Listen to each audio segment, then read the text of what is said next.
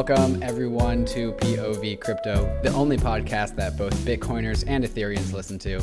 I'm David Hoffman, here with my buddy Christian. Christian, how you doing? Very, very ready for Friday. Trying to just get set up for this intro was a complete clusterfuck. Oh my god. Yeah, I, I stopped and went and poured myself a shot of uh, shot of bourbon, which I'm now in the middle of because it was so bad. But now we're through it. Do you think after 89, 90 episodes, we'd be able to start off a podcast smoothly? But no, it's actually gotten worse. No, it's like, you ready? Oh, wait, no, my thing just broke. All right, you ready? Oh, no, my thing just broke. But hey, we're on the road. We're going now. So before we get into our content, we need to take a moment to shout out to our sponsors, starting with Haven app. If you guys have not yet downloaded Haven app, you guys should absolutely do it. It is a peer-to-peer marketplace for goods, uh, kind of like Craigslist, kind of like eBay, kind of like Amazon. Um, but you don't have to sign up with an email or password because it runs on crypto.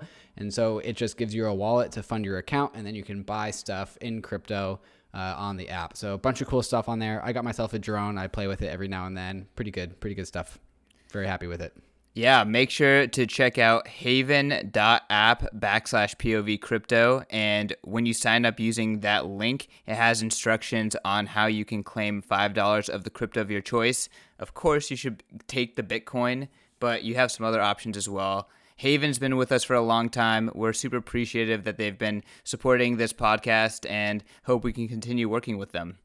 On to the next sponsor. We've been working with eToro. eToro is the leading social trading platform. eToro started in 2007 in 2014, they added crypto support, and now in 2019, they're here in the United States. Uh, they have a bunch of really cool trading tools and uh, investing options on the platform. Essentially, they have everything that you could want um, as a crypto investor. Personally, for me, um, it's all about Bitcoin, and they have that covered. But if you're into other things, uh, they have it all, including diversified portfolios, including following your favorite traders and their strategies. Uh, really it's every single trading strategy all in one app at the uh, you know with just the a click of your mouse you, you have access to all of it uh, so check out eToro. Right now they gave us this whack link b.tc backslash eToro POV. That's b.tc backslash eToro POV. Hopefully we get an eToro link soon, but until then, make sure to use our link so we get credit for sending you over to eToro. Uh, you guys, this podcast with Eric Martindale was really, really awesome. Um, Eric is a Bitcoin OG. He's a developer. He worked at BitPay before they went bad in the early days, just a hardcore Bitcoin evangelist. Uh, he then went on to work at Blockstream, did a ton of different stuff, but mostly coordinated with devs and really try to enable development on Bitcoin. And now he is building out his own kind of contract layer that leverages Bitcoin and other um, networks in order to uh, you know facilitate dark pools and trustless trading of cryptocurrencies, but especially Bitcoin. Um, this is a really great interview. David, what do you think about it?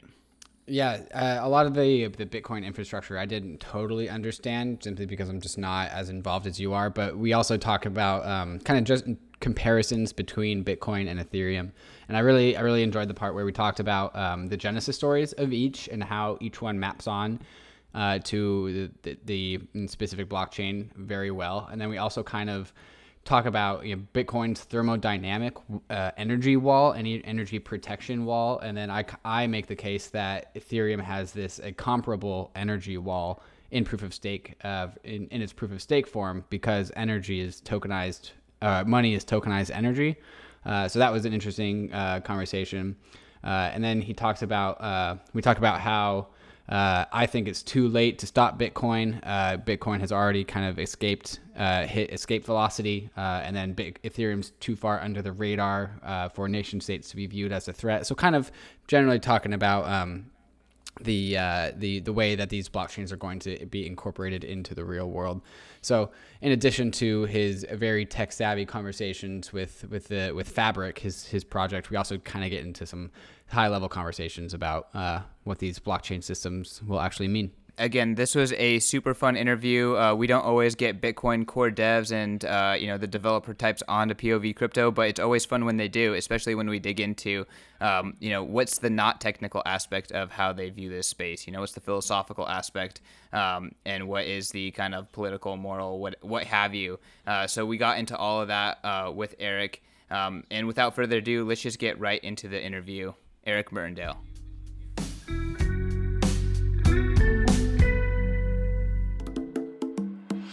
You guys, I'm super excited to bring you Eric Martindale.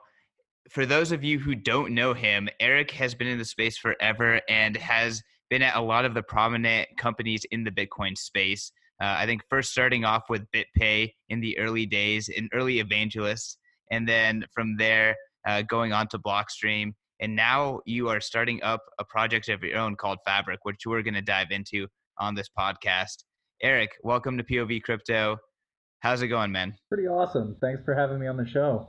Uh, just got settled back in San Francisco after a little bit of traveling, so back to work. Yeah, you got a nice little travel beard going on. Where you Where you been? All over. Uh, I was actually just visiting my parents in North Carolina. Um, so I, I, was leaving San Francisco, uh, but basically been here for the past five years. Um, but uh, yeah, you know, all over. Um, North Carolina in particular, most recently. So, cool. Yeah. So you have a deep and rich history in Bitcoin. Why don't you give us kind of like the the high level overview of you know kind of your history and uh, where you are today? Oh man, uh, it's kind of a crazy story. Uh, I've I've been involved in virtual worlds and uh, virtual assets for a while. Uh, you know, doing the whole startup entrepreneurial thing. Um, and so I, I kind of came across the Bitcoin white paper and uh, didn't did, thought it was just another virtual world, virtual asset kind of thing. Um, this is, you know, in the height of the financial crisis, and um, you know, I, I, I, I didn't really have as much as much of a firm grasp on economics as I think I think I seem to have, I feel like I have now.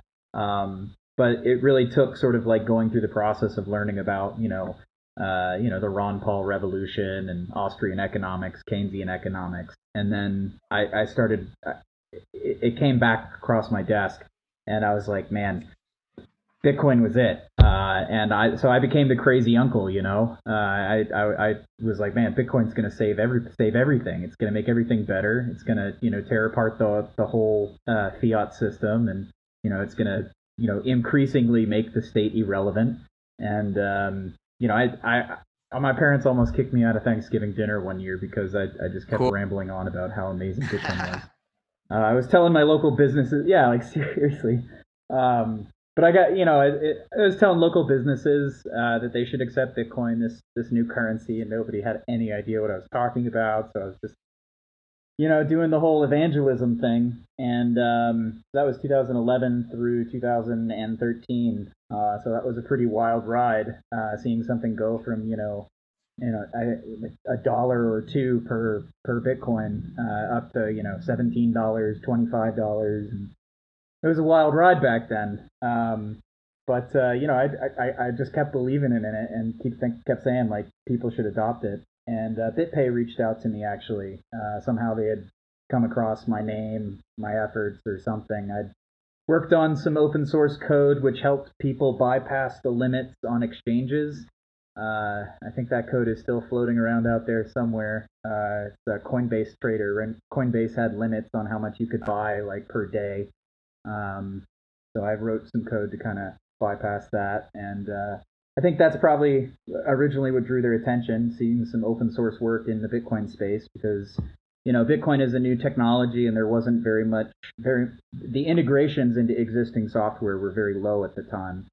Um, so BitPay actually, you know, opened up a position for the opportunity to work on open source software, uh, and so I spent almost two years there. Um, BitPay, of course, being you know kind of a divisive company, I guess today maybe, uh, but uh, you know they they were focused on uh, payment processing and helping businesses and merchants accept Bitcoin. Uh, were you there when Pierre was there? Pierre, yeah, of course. Pierre, Pierre and I would go next door uh, and uh, grab a beer every now and again. So uh, yeah, uh, definitely. There, there was a, it was an amazing team of uh, incredible people. Uh, I'm not sure I only had recently crossed paths with Stephen Pair at the Bitcoin conference, but um, I'm not sure, you know, who all is remaining. But I, I, I know one of the guys that I hired is still there. He's doing well. So awesome, yeah. Uh, but yeah, you, you're saying I didn't mean to interrupt the story about being no, in the open source space uh, with BitPay.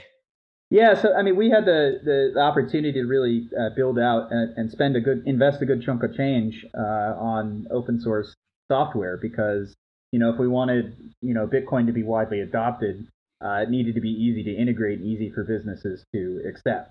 Um, and you know you can't expect uh, you know a mom and pop shop right to to ha- hire a, a cryptogra- cryptography uh, slash game theorist uh, engineer to to help them you know integrate with Bitcoin right. So this is the the, the problems that they were attempting to solve and we got a chance to build things like Bitcore, right? Uh, Bitcore was a big Java was a JavaScript library um, that helped people build things with Bitcoin. Um, but some of the things that I was most excited about uh, to work on while I was there uh, were things like ChainDB. Uh, so this is one of the first sidechain implementations. Um, you know, so Blockstream had released their first sidechain white paper. I think it was even in 2014, 2015 maybe. And uh, so we were working on an implementation of how to use quote blockchains uh, for uh, data storage and computation. Um, so we worked on ChainDB. Uh, we also built the first uh, Block Explorer, open source Block Explorer, which a lot of the kind of gave way to a lot of the altcoin markets, right? Uh, because there were, you know, they would have to otherwise create all of their own toolings uh, if they didn't kind of copy what Bitcoin was doing at the time. Um, so that was always a a, a, a fun process, uh, teaching people about the internals of of Bitcoin, uh, because you know you'd walk into these enterprise companies and you know their their customer they're they're hearing about this Bitcoin thing. It's like something that uh, you know maybe they could you know increase their stock price if it's a large company. Um, other other people are not really thinking about um, you know the, the, the economics of, of having a money, right? Having a sound money. Uh, that's not what they're thinking about. They're thinking about, you know, how do I get my customers' money as quickly and easily as possible. Um, so that was one of the hurdles that we ran into there. Um, we, we sort of dialed back from the open source investment, unfortunately, uh, and so that in 2015 is kind of what led led my way to Fabric ultimately. Uh, I started on Fabric in the summer of 2015 um, as sort of an, an, an, idea on how how do we solve you know this uh, computation problem. Uh, the fact that you know Bitcoin is is a perfect immutable database uh, that presumably will be around for 10,000 years to come, right? Provided that everything it provided that the economics kind of kind of work out. Uh, this is probably the most you know likely uh, piece record of account uh, to remain for for long durations of time. Um, so, I mean, how do we build that? We don't want to stuff everything inside of that, right? Because it sounds like if it's so valuable uh, to have such an immutable record of account, you know, it, it's going to be expensive, right? Uh, at least as long as the block space, block size uh, is uh, constrained, right? So, uh, if there's limited supply and a what effectively can be measured as an infinite demand, then you you kind of get this uh, really incredible system. Go ahead. No, I was, I was trying to point to David as in I hope he's listening, but uh, I've heard this before. Uh, so, so I'm, I'm kind of curious. I'm kind of curious, Eric. You you discovered Bitcoin in 2011, and in 2015 you were you know you kind of it seems like you had this idea of Bitcoin as potentially being extremely expensive and extremely like scarce. Like, did you did like the store of value narrative and meme and understanding of Bitcoin was that something that you experienced immediately? Like, what was your transition from like you know giving away paper uh, paper wallets on the street to um, sound money, hard you know sound money? Yeah. Uh, so I mean, it was really just to break down into what money is. So uh, my my ex my foray into Austrian economics uh, led me to kind of understand the difference between currency and money, right? Um, you know, a lot of things can be a currency, but certain properties uh, that a currency has, um, you know, a, a, money has more properties than a currency. So a currency can be a good money. um, but a money may have other other utilities. Um, going to from the perspective of having a centralized system of control, uh, so one where you know under the Keynesian model, you you know you have these dials and the we can we can tune. Uh, I and that to to one where you know it's the the economics of it are set at the outset. Um, I think realizing just tech, technically coming from an from an engineering standpoint, realizing that how important those economic incentives were in securing the system, that it wasn't simply a technical solution, but it was a socio-technical solution. Um, you know, migrating over to the Austrian side, you know, realizing that hey, you know, there's no such thing as a val- as value, right? Only in the moment of trade. Trade value is totally subjective, something that you can't store. There is no store of value, right? It, it, you're you're basically speculating on the potential value uh, of something in a future trade. Uh, is is what a money or a currency uh, can be perceived to be. Uh, so so once you like get get to, to a deeper understanding of you know like hey like what is value right value is what I perceive to be my profit in a trade. In the Austrian model, uh, every trade, both parties profit. So there's new wealth created uh, in every trade, right? So uh, that was just in very strict juxtaposition to you know what I was seeing as you know the inflationary model, uh, which you know I, you know I don't want to get too political too quickly, but uh, looking at how uh, future labor or future wealth is is is is basically borrowed upon, um, and thinking about how, uh, especially since in the United States the Sixteenth Amendment, uh, which granted Congress the power to levy an apportioned tax, uh, thus creating, I mean, wage, wage labor. I mean, depending on what your tax rate is, working three out of every 10 hours that you work or four out of every 10 hours that you work uh, to pay off uh, a interest rate because of uh, the inflation that was baked into the system by a set of central designers that you have no influence over. Um, and really, that's what got me fired up and uh, has me continuing to be excited today about Bitcoin. Uh, is really just the idea of separating money and state um, and having an opt out option. Um, and that's that's kind of how I went down that path. So it's always been it's always kind of been the separate money from state angle more than anything else. Uh, for me personally, yeah, um, because you know the, the the the whole Ron Paul thing. That's how I kind of came into this. Is Ron Paul's uh, opening my eyes to the Austrian school of thought. Um, and so when I realized that, I, I, guess you know, two years after I originally read the paper, um, when I realized just um, the potential, the, the more widespread potential for Bitcoin beyond just being a you know a digital currency or being a digital asset, the fact that it could actually incentivize massive social change, um, I became very, very excited excited about it. So, so I, I, would love to dive into the massive social change that you kind of envision Bitcoin enabling uh, we were just you you were just about to talk about fabric. Uh, do you want to put fabric on the back burner and just jump into social change, or how how should we go about this? I, will keep the fabric stuff short. I mean, a lot of our stuff's already open source. Um, but uh, just advancing forward, I, I worked for two more years at Blockstream.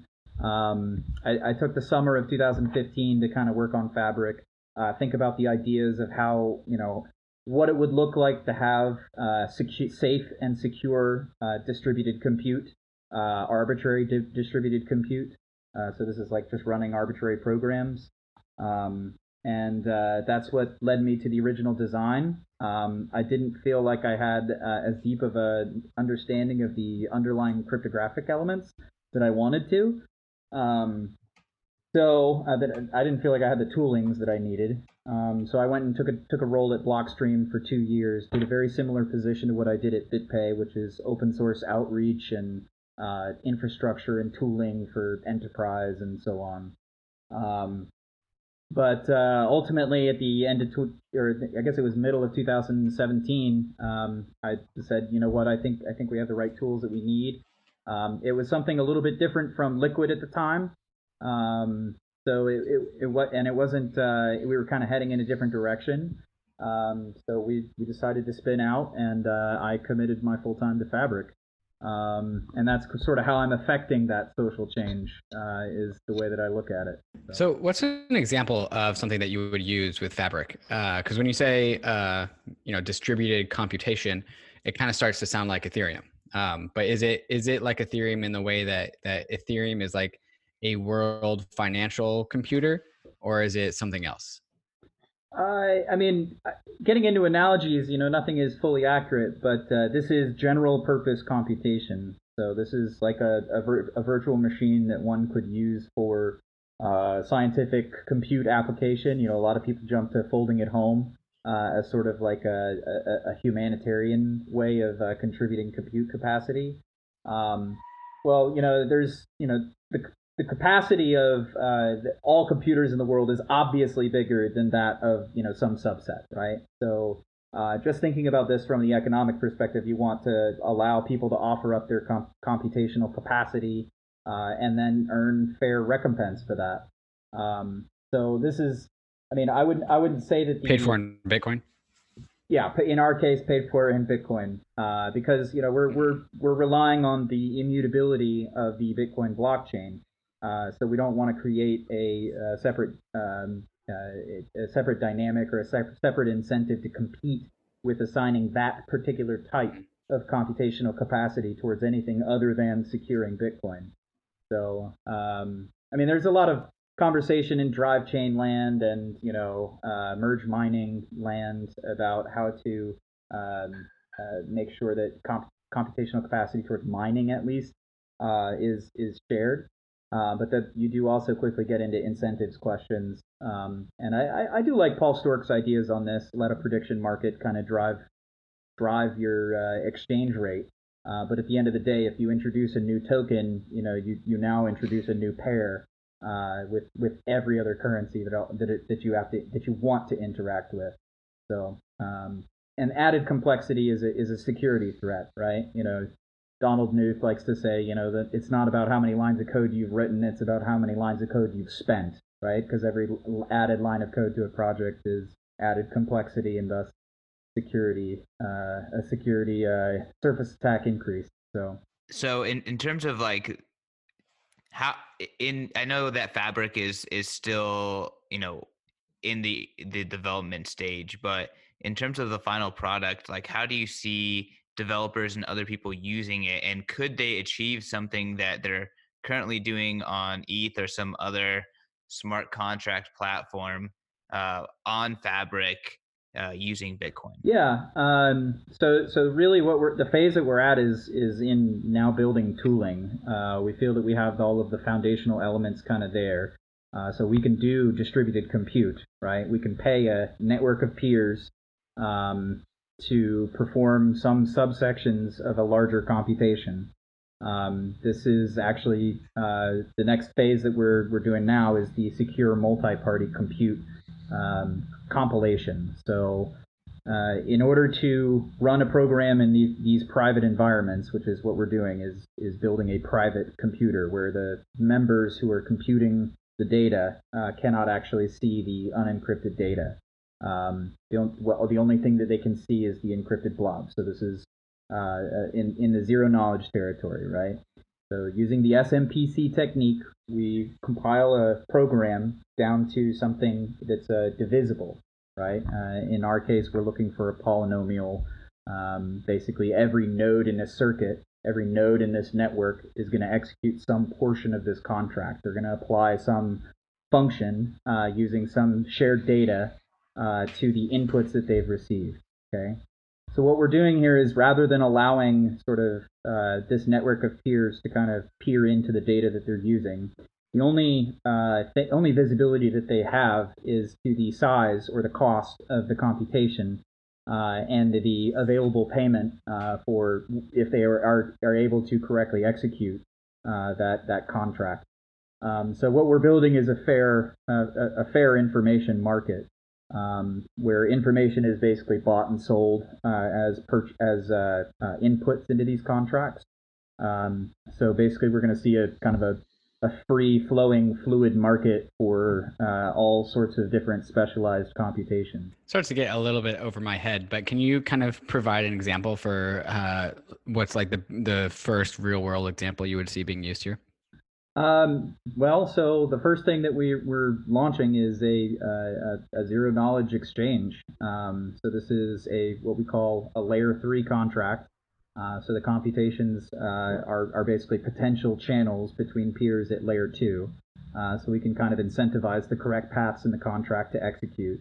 Um, but basically, all the peers uh, who are participating in the exchange contract uh, are able to supply Bitcoin inputs and they're able to supply Ethereum transactions.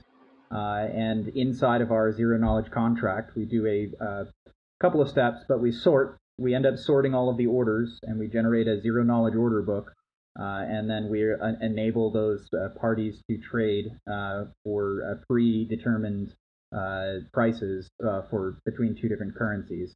Um, and then ultimately, on the opposite side, the transactions are settled out using a combination of um, SIGHASH single and SIGHASH anyone can pay, um, which are then settled back down to the Bitcoin main chain optionally. Uh, but they can also obviously be used uh, as uh, payments into another trade in the future.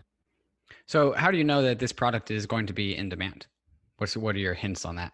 Well, uh, if you look at the larger exchange markets uh, for you know equities or equities and bonds around the world, um, you know there is a especially after the financial crisis and what what what ended up happening with these trades. Um, you know, the, the, this this market called the dark pool market uh, emerged, uh, and I think in the Western world, uh, something like 60 to 70 percent of volume actually trades through these dark pools. Um, but dark pools, uh, very specifically, are very highly regulated, right? And one of the reasons that they, you know, have the uh, security that they do is because of the tight constraints and restrictions around the broken parts of the system, which necessarily exist given the technology that they're using.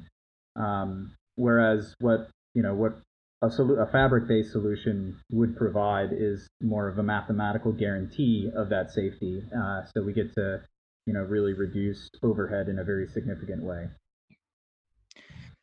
Eric, talking about this exchange, in your example, you talked about it sounded like it was trading Lightning Bitcoin for Ethereum. Um, does does uh, Fabric require uh, Lightning on like kind of under it, or um, how, how are you getting Ethereum? How are you getting other altcoins or tokens into Fabric? Yep, yep. So uh, basically, what we're doing is we're creating a new contract on Ethereum every time that there's a trade. Um, this is not something that's ideal, uh, but it's just unfortunately the way Ethereum allows us to do it. Um, we do not we don't use lightning directly uh, right now we can obviously take a bitcoin transaction out of a lightning node uh, and pass it into uh, our layer 2 network but we do have a layer 2 payment channel based network uh, that underlies this entire architecture um, part of the design is that the selective remove selective re- uh, revelation or the selective disclosure uh, of the secrets in our HTLCs uh, enables you to build large trees and uh, circuit pathways by passing messages between subsets of peers, right? So this is this is Fabric kind of sits on top of that as an orchestrator, right? Uh, basically passing messages back down to the layer two, broadcasting them to the subsets of the peers. Uh, and then the, the, the, zero knowledge computations take place at layer three, um, as basically multi- multiplications between the uh, each hop in the circuit.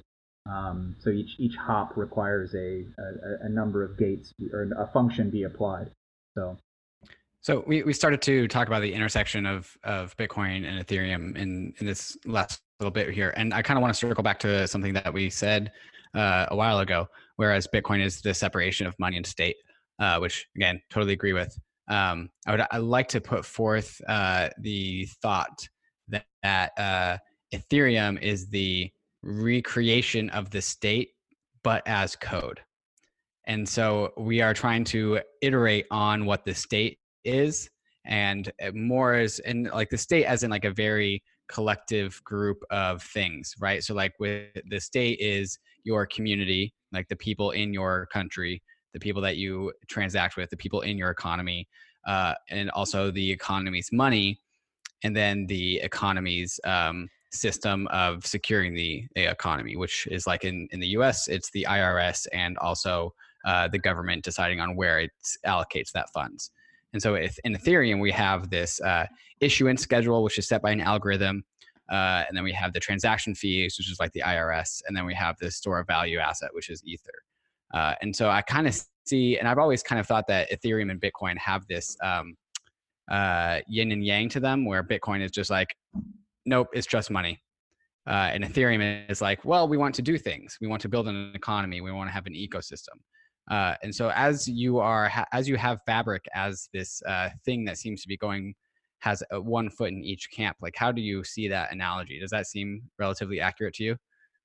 Yeah, I, I think so. Um, I think a lot of what draws people to Ethereum at large is the opportunity for uh, influence over the monetary policy.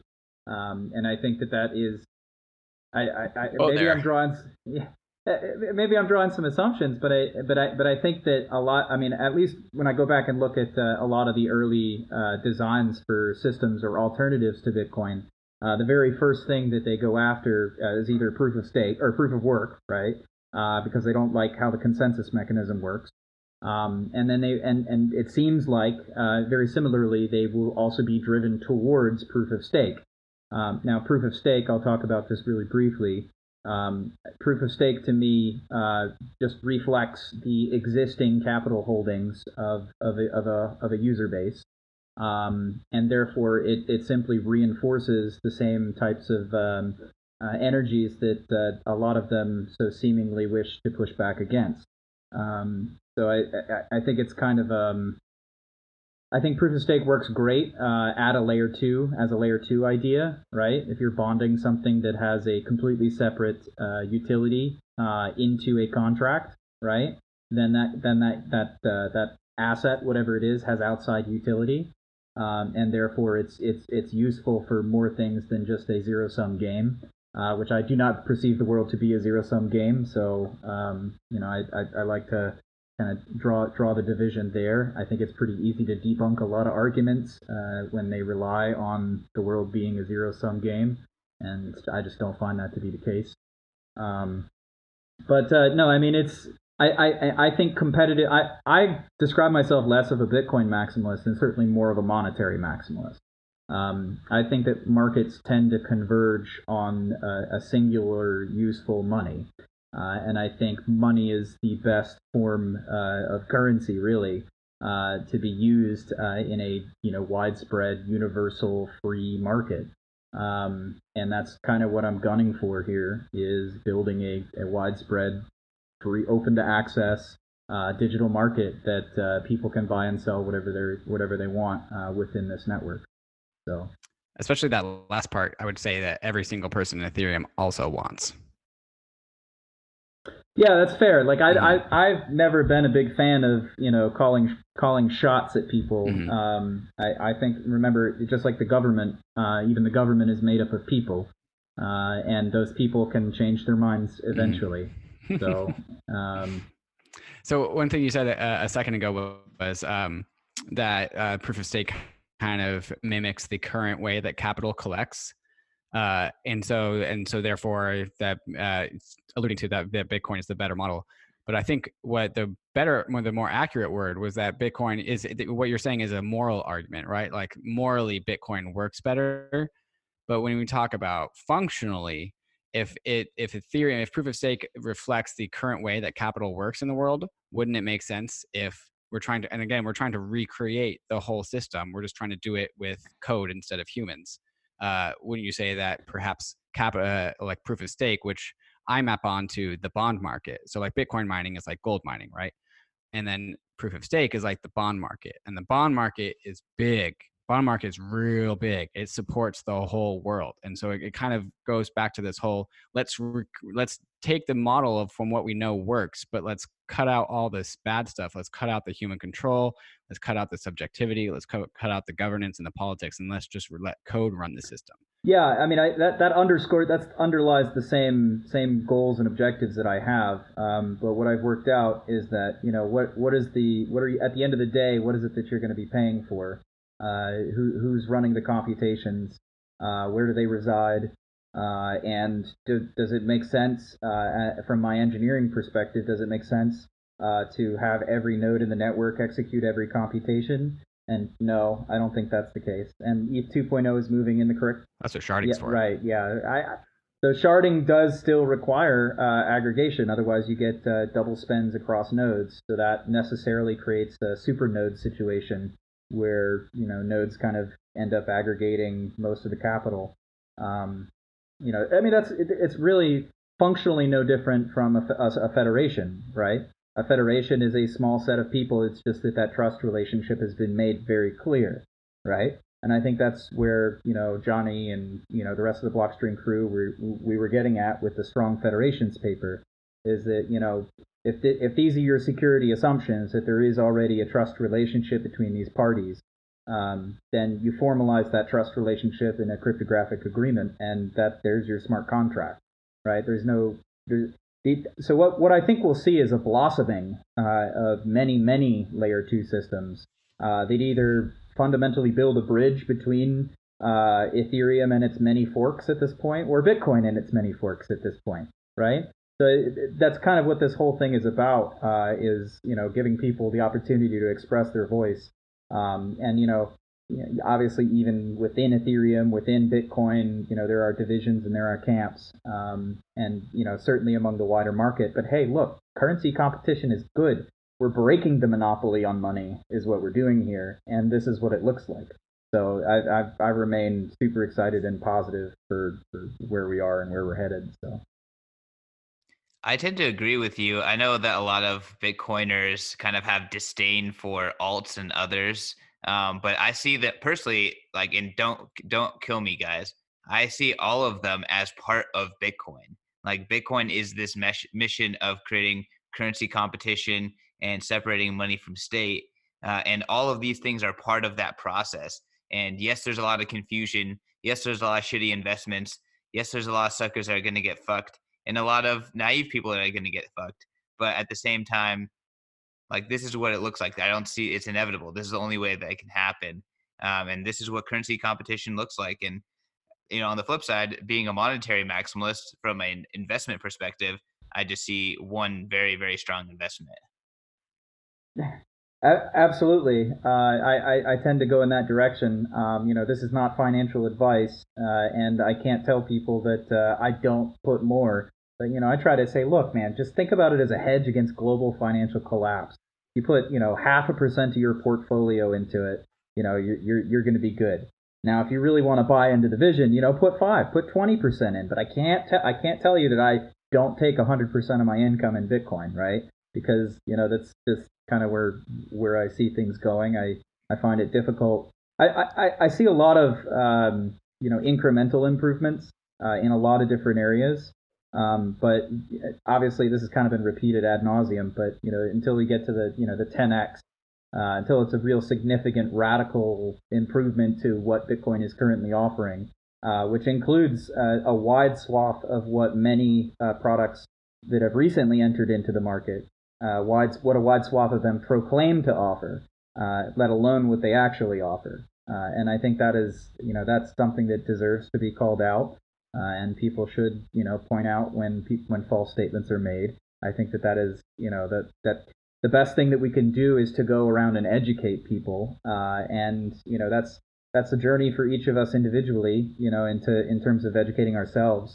Um, but getting out there and you know just teaching people about how the system that they're currently using is working you know, how many people know how the dollar works? Not, not really. If you if you ask around, some there's a lot of people out there who still think the dollar is backed by gold.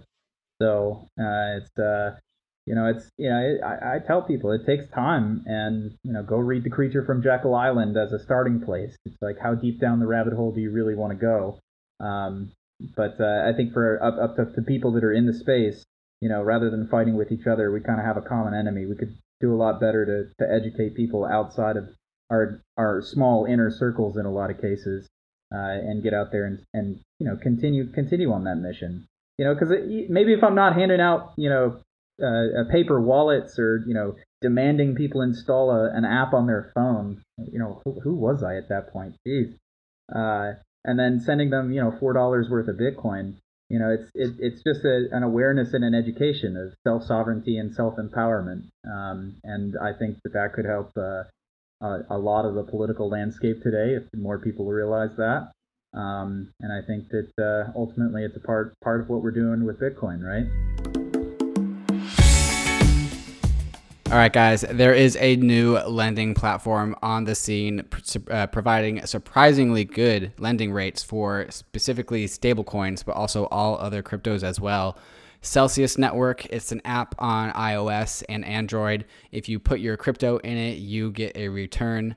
Uh, we've been talking about DeFi a lot on this podcast, and so maybe you're asking like, well, why would I do that? And that's because at least the DAI lending rate on Celsius right now is three percent higher than on Compound, uh, and so their their their rates are pretty competitive. Uh, so download the app Celsius Network on Android and iOS and see if those interest rates uh, pique your interest. Yeah, guys, uh, really excited to bring on this new sponsor, and in particular. Uh, this sponsor is trying to do their best to be better than just a regular uh, centralized financial institution. They're all about profit sharing uh, the interest rates back to the users, and they're just trying to keep users in mind. They are a revolutionary and innovative uh, take on banking. So check them out. Check out Celsius Network. And when you do, use promo code POV and get $10 of BTC when you deposit 200 bucks into their uh, savings accounts. Um, again, they have a bunch of different options and they really stack up well against their competitors for pretty much all stablecoins, pretty close to 10, um, 10% annual um, return on investment and uh, you know pretty pretty comparable uh, lending rates as well. So they do lending as well as interest accounts. Uh, so uh, check out Celsius Network, guys, and POV as the promo code. Yeah, and uh, one thing I've always wondered is, is you know, at the start of every single podcast, everyone's like, "Okay, I dismissed Bitcoin, I dismissed crypto, thought it was a scam, and then I came back to it, and then I went down the rabbit hole, and now I've become an expert on game theory, an expert on like financial history, on uh, expert on e- economics, I've become an expert on like seven different things. And at the same time, no one is here to give us a degree and how smart we are about this stuff. Uh, we had we did an episode not too long ago about like what what I called open source uh, education, because like you can go to college and you can do your four years and then you can get a degree saying okay you are this smart in this subject, uh, and there's issues about the whole system of college, but with crypto there's no thing like that. And what's cool about the crypto community is that everyone is here of their own volition. And every time we have a, an intelligent debate about these subject matters, everyone knows that each one of us had to self teach us these things. Like we all had to like yeah. do the blood, sweat, and tears to figure out what the hell this whole system is.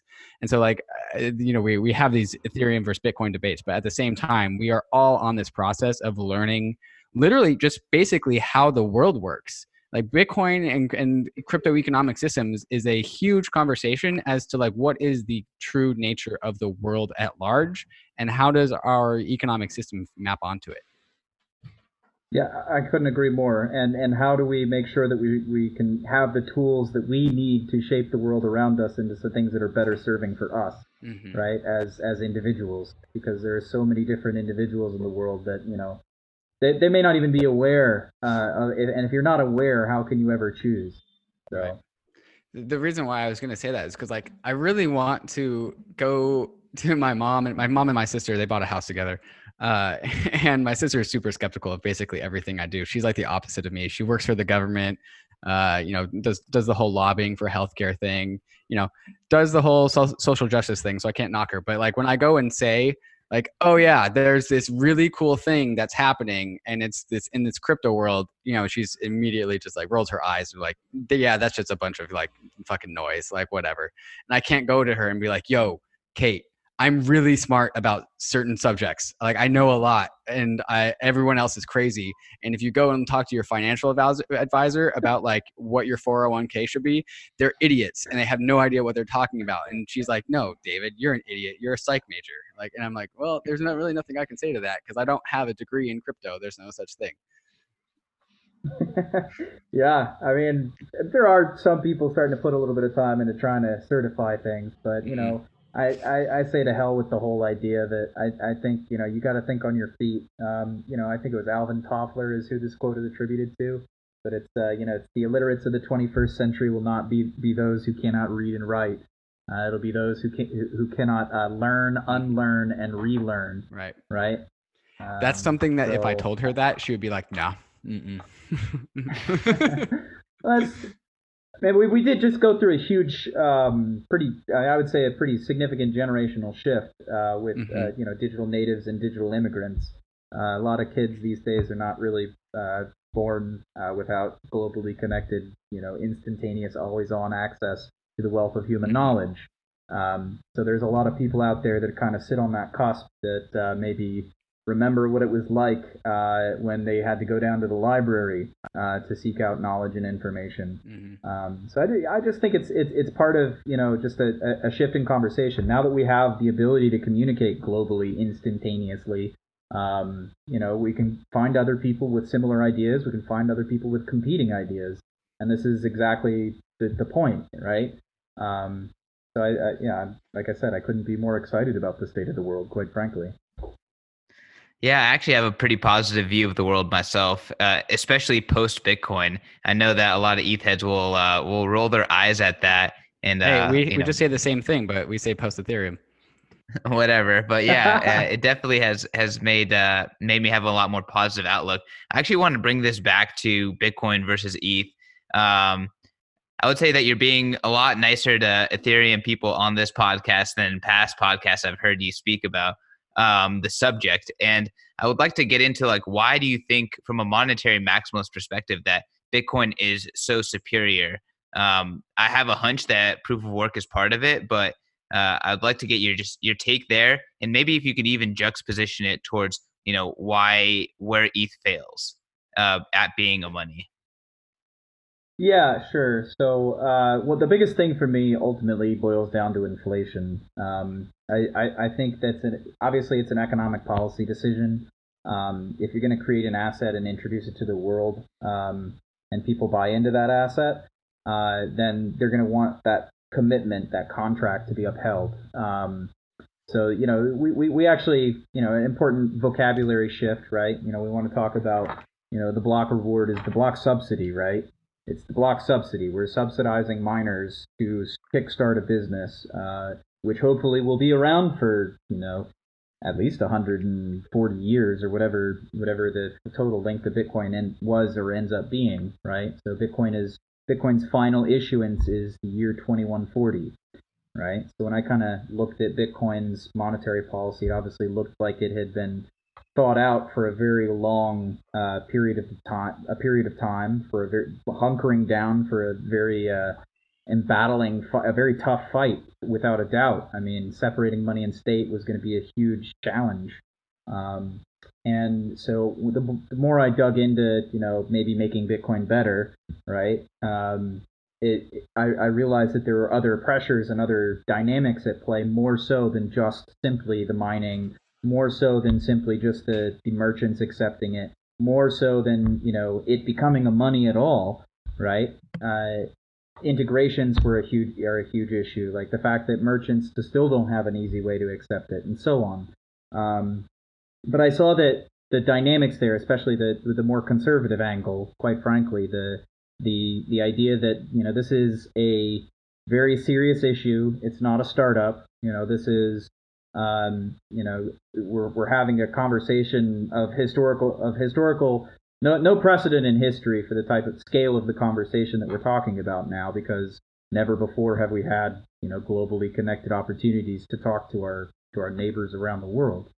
Um, but it, what I what I saw as that cha- as the challenges that it, that any such system would face uh, were the fact that they would be facing pushback from the existing uh, power holders, the existing states, uh, the parties that stand to lose power um, when such a system emerges, which I would say it almost inevitably has to, uh, if any justice is to be served for the people, right?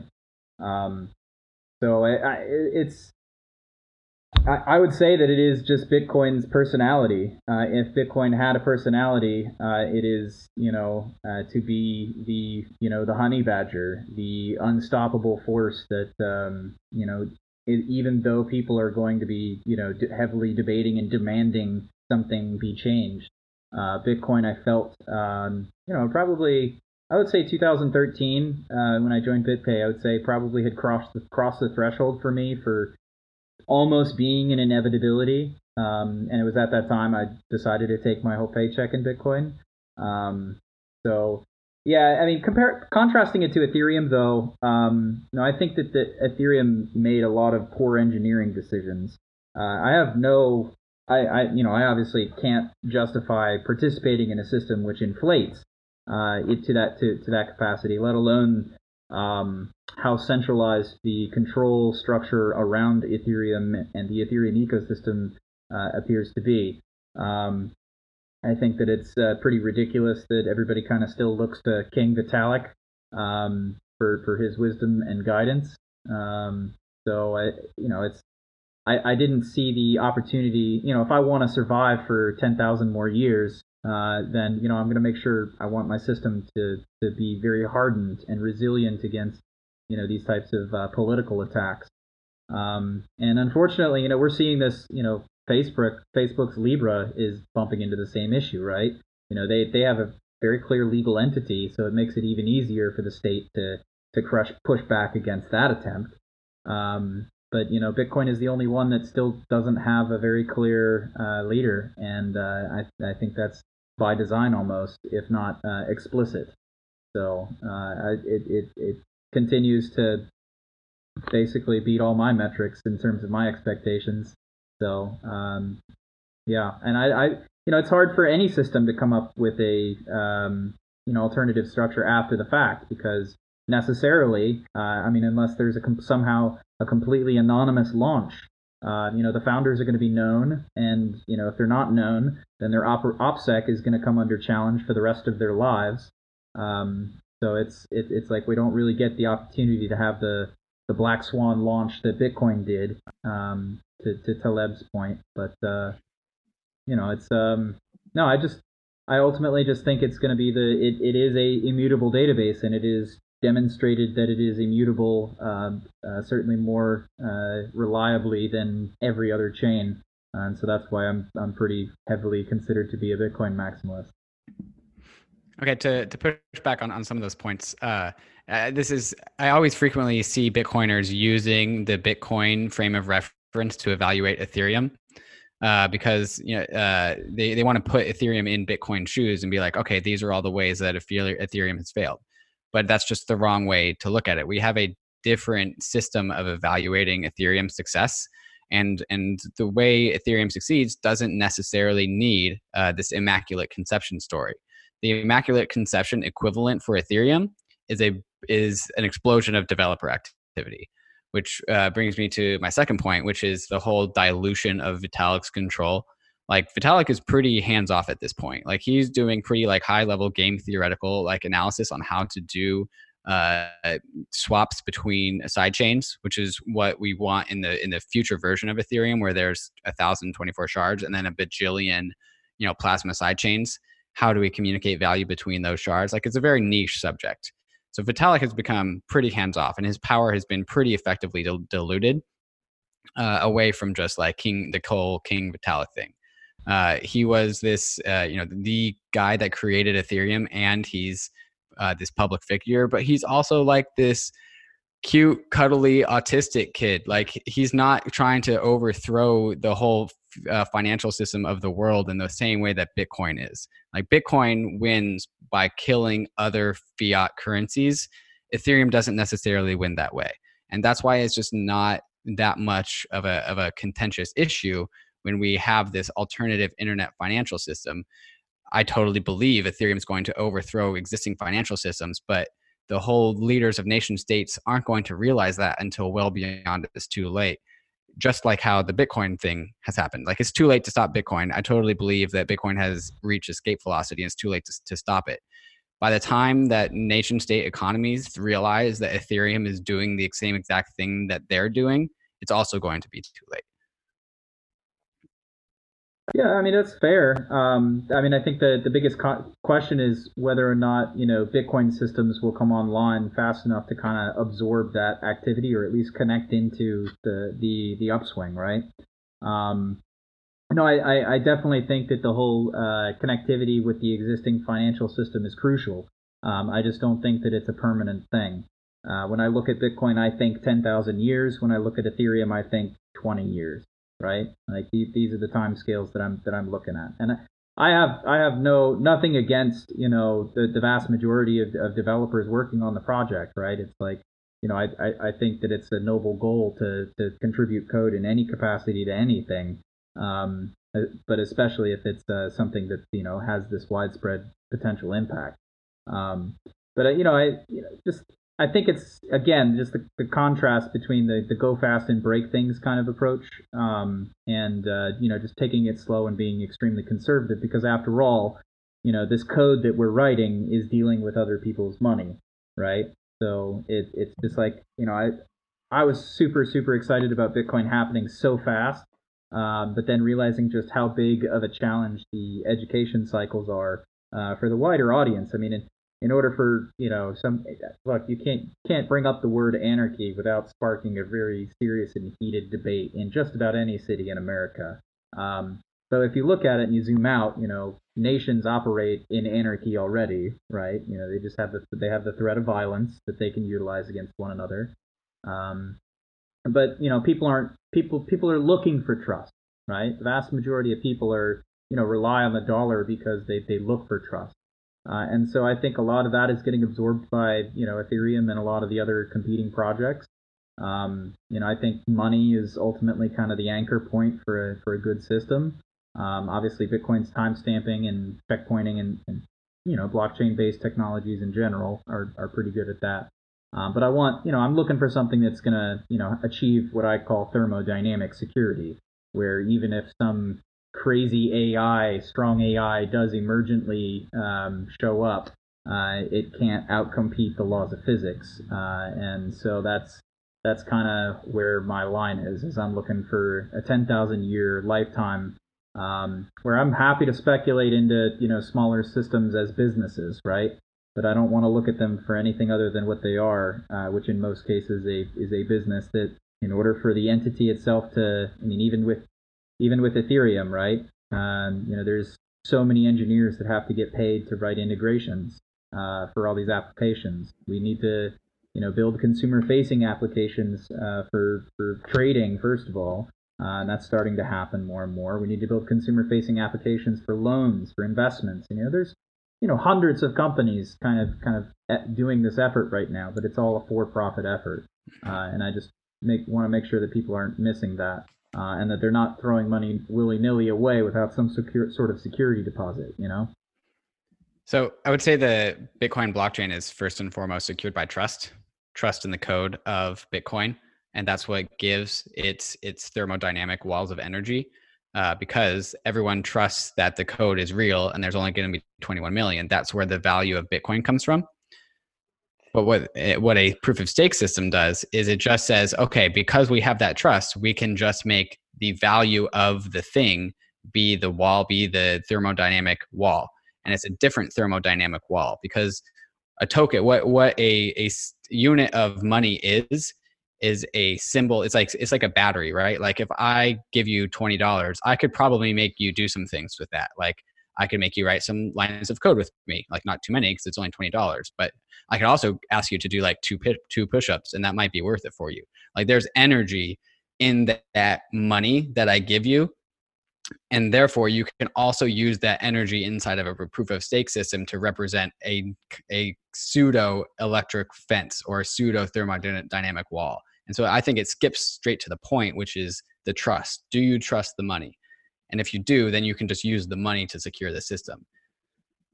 Yeah, I, I, I hear you, and there's always some degree of trust uh, in in these types of systems, right? You know, you're you're you're trusting either your if you're not trusting your software because you wrote it yourself or you validated it yourself, uh, then you're trusting the hardware because I, I can tell you that most people don't validate their supply chains when they acquire their laptops or their cell phones or even their desktops these days.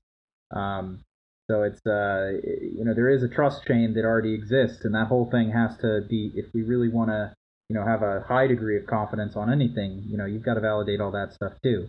Um, but I think I, Andrew Poelstra's paper on this, uh, because everybody's sort of uh, using you're using the same currency uh, that is supposed to be used to secure the system uh, or there's some argument that he constructs at the tail end of his paper uh, about how it's it doesn't seem possible if you're using that currency uh, for your staking, right? So uh, it seems like it, he said it creates perverse incentives. Now I, I, I don't call myself an expert in game theory, uh, but you know I encourage you to read Andrew Poelstra's paper on it. Um, Do you know what it's called? Yeah, uh, I think it's just or how you spell last Andrew Poelstra proof of stake P O E L S T R A. Um, but uh, yeah, so I mean, look, I, I I think proof of stake makes sense uh, as if you're bonding something that has the, uh, some sort of immutable record of account into it. Um, I think proof of stake, from a technical issue, introduces other trade-offs, um, such as you know not being able to surpass the one-third threshold uh, for Byzantine actors. Um, you know, it, it, it, generally prefers, you know, uh, safety over liveness is another one. Uh, whereas Bitcoin will continue to operate just fine, uh, even if even while it's under attack up to certain thresholds. Um, so it it's not like it stops. Um, so yeah, I mean, but it but it always resolves. It always resolves the the double spend. So um, yeah, I think, like I said, it's it's monetary competition. Um, what other? I, I, I, oh, one thing about Bitcoin, I don't I don't perceive it to really be uh, energy that I'm trans- transferring over, right? Because when you're transferring Bitcoin, you're not you're not you're not actually transferring the proof of work that was accumulated in the mining process, right? What, what you're transferring uh, is the you know potential uh, expenditure in the same market uh, at, as that system. We're etching a record into a record of account, is what we're doing, right? So this energy, you know, is is, is accumulated over time. Uh, so really, what we want to look, there might even be a price premium today. Uh, last I checked, there was a price premium on newly minted Bitcoin, um, but there might be a price premium today on uh, older UTXOs, for example. Um, you know, coins that are transaction outputs that destroy uh, older and older records. Um, you know, I don't know whether the price goes up or up or down there, but you know, we definitely saw that for you know for Virgin Bitcoin, uh, especially out of a block. So, uh, yeah, I mean, there's problems left to be solved in Bitcoin, like fungibility. The fact that you can even distinguish between coins at all is a very serious issue. Um, so uh, there's there's lots of different opportunities to improve, but I just don't think that they they reside in the consensus mechanism. Awesome. I mean, this uh, this conversation was a lot of fun there, uh, Eric, and it definitely went a lot of directions that I didn't exactly anticipate. So that that's always something that makes a fantastic podcast on my end. Um, I know we wanted to touch on proof of work a little bit. Uh, we're kind of getting to the end of time. Uh, do you want to? Do you have something in mind in particular that you wanted to talk about, like the physics of proof of work, or should we wrap it up? Oh, I, I mean, I, I, I find myself repeating this all the time at just about the tail end of every time I try to explain Bitcoin to somebody. Um, but uh, no, it's uh, look, you know, human. There are ways to measure a civilization's um, progress towards the stars, um, and one in particular is called the Kardashev scale. Uh, it was originally proposed uh, basically to have three different phases. I'm sure you guys have talked about this on your show before, but uh, basically, Kardashev Type 1 civilization uh, is capable of harnessing the energy of a, of a planet. Uh, Kardashev 2 uh, is capable of harnessing the entire energy output of a star. Uh, and then a Kardashev 3 civilization is capable of harnessing the energy of a galaxy. Um, and so, you know, I'm, I'm super into, you know, astronomy primarily. Uh, but through astronomy, a deeper understanding of quantum mechanics and quantum physics and so on. Um, you know, you, you, we always go down the rabbit hole at some point. Um, but yeah, just thinking about uh, Bitcoin's proof of work as a economic incentive uh, for for basically everyone on this planet uh, to produce uh, energy uh, for for consumption, basically as the sort of end all be all game, and it it ended up aligning well with kind of my existing perspective of the world. So that's why I'm still a, a crazy Bitcoiner. Um, but just this opportunity for Bitcoin's proof of work, especially if it becomes a universal money, um, to one really drive the conversation in energy markets. Uh, you start seeing nations worldwide or jurisdictions worldwide where they have energy subsidies. Um, gas subsidies are, are a great example. Um, they're gonna they're gonna be the ones to have the first problems, um, and this is why you see Bitcoin kind of taking off uh, in rural China. Uh, you know, they have a lot of um, excess power there, uh, so power is going to be cheaper. So it's not a not a direct subsidy, but because the Chinese state invested so heavily in mining or in hydroelectric power up in the mountains, they've got all this excess excess power that they've got to dump somewhere. So Bitcoin is actually kind of a very nice solution for the for those local companies. Um, but I think ultimately, as uh, we approach uh, the, the physical limit, you know, Bitcoin mining, even ASIC mining, becomes pretty pretty commodified. Um, I mean, the fact that you, you, know you can even participate in a pool today at all uh, is is an exciting metric, and I just I just continue to see that um, divide as we get that uh, more and more close to that commodification. But that's why I think it's such a long cycle, right? I think it's going to probably be 10, 15, 20 years that we go through this transition. Um, and so we, we are already seeing reports uh, of studies of actually where Bitcoin mining is being utilized. Uh, and it's coming mostly actually from renewable energy. So this is solar, this is wind, this is hydroelectric. I think the number I, I, I last I checked was something like 78% of it. Um, so I think That's rather than CoinShares. Yeah, that was the CoinShares report. Yeah. Yeah. Yeah. Well, uh, you know, hopefully. I always say just imagine they're half wrong, and it's still amazing. well, yeah, I mean, hopefully we'll get more independent research out there. Um, but you know, there's a you know, there's a gas power plant uh, in North Carolina that you know I, I, pretty, I work with the guys close to it, um, and you know there's zero zero combustion gas power plant, and they were they had you know something like 10 megawatts of excess energy that they needed to dump somewhere, because you know it's mostly a demonstration you know power plant. They built the whole thing and they're going to connect it to the grid and all that. Um, but uh, they're not going to run it 24/7, so they've got some excess power. Blah blah blah blah, and they wanted to dr- drop some Bitcoin miners down there, and I thought that was great. Um, but look, energy is is pretty much the beating heart of civilization, right? Uh, everything, uh, it's the most abundant thing in the universe, at least what we can see of it. Uh, energy at, at large is. Uh, all matter is composed of energy, right? So I'd like to think of it as the most fundamental currency in the universe. And and what better way to uh, leverage or incentivize, you know, a, a civil a, a population uh, other than to just simply directly tokenize what that energy represents.